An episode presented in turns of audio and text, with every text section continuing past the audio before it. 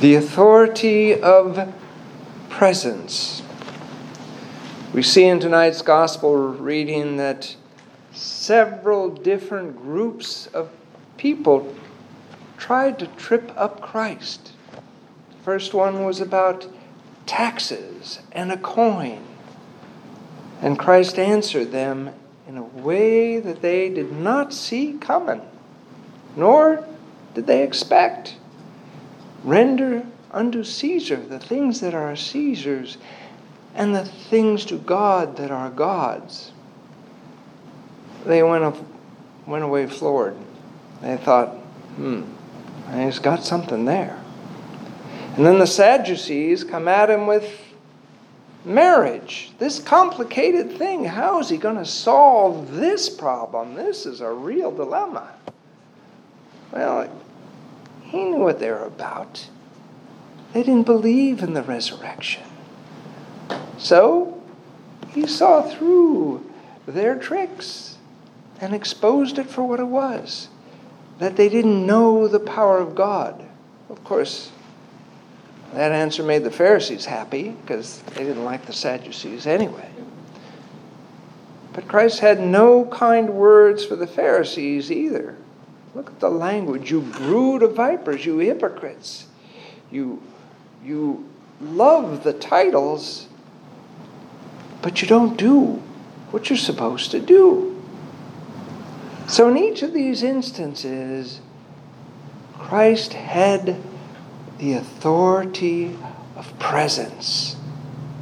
Last night they asked him, By what do you do this? By what authority do you do this? Do you say these things? What he saw was their need, not what he needed. He didn't he was kind in some instances, gentle in others, but tough as nails in others according to the situation. Now, in the book we read, this Lent, Despondency in Time, she talks about being present, to show up, not just to do your prayers, but to be your prayers. Tonight we read about Judas and his denial. Now, we've heard the term microaggressions, those things in our society that we say are insensitive to others and are perceived as microaggressions. Well, in Judas, we have aggressions of betrayal, microaggressions of betrayal. To deny Christ. He was one who, for Palm Sunday, said, Why don't we take this perfume and sell it and give the money to the poor? And yet he was stealing out of the box. So our micro denials of Christ, our micro betrayals of who we are, we have to become more sensitive to. When we laugh at jokes that we shouldn't laugh at. When we don't help the weaker. When we click on something we shouldn't click on. Each of those are micro betrayals of who we are. So in, tonight, in contrasting Judas and the ten virgins, now the ten virgins are ten virgins. They're all good. Except five of them are wise and five of them are foolish. Five foolish ones, we could say, didn't use their talent.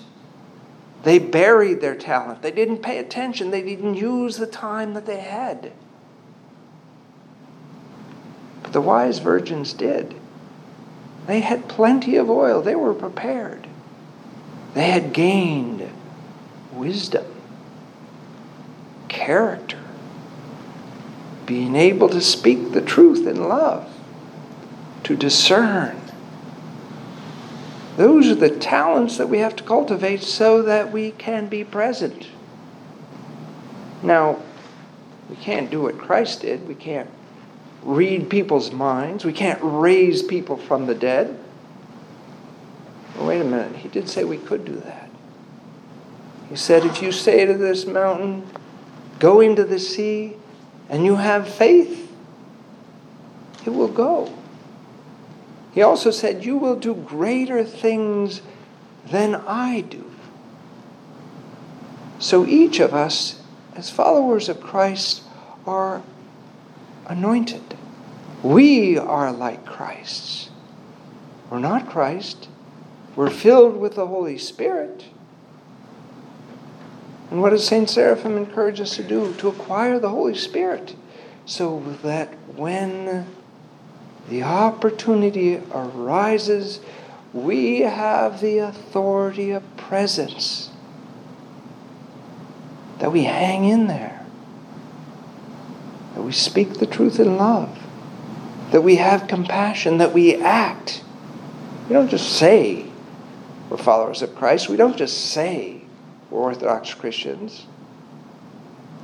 But we act. And what happens when we act in the way that Christ acts? People go away and they say, I've never heard anyone speak like that before. They are filled with awe and wonder. Now, how do we get there? We seek, we knock, we find, we read the prayers, we go to church, we put ourselves in the position. Will we ever be perfect?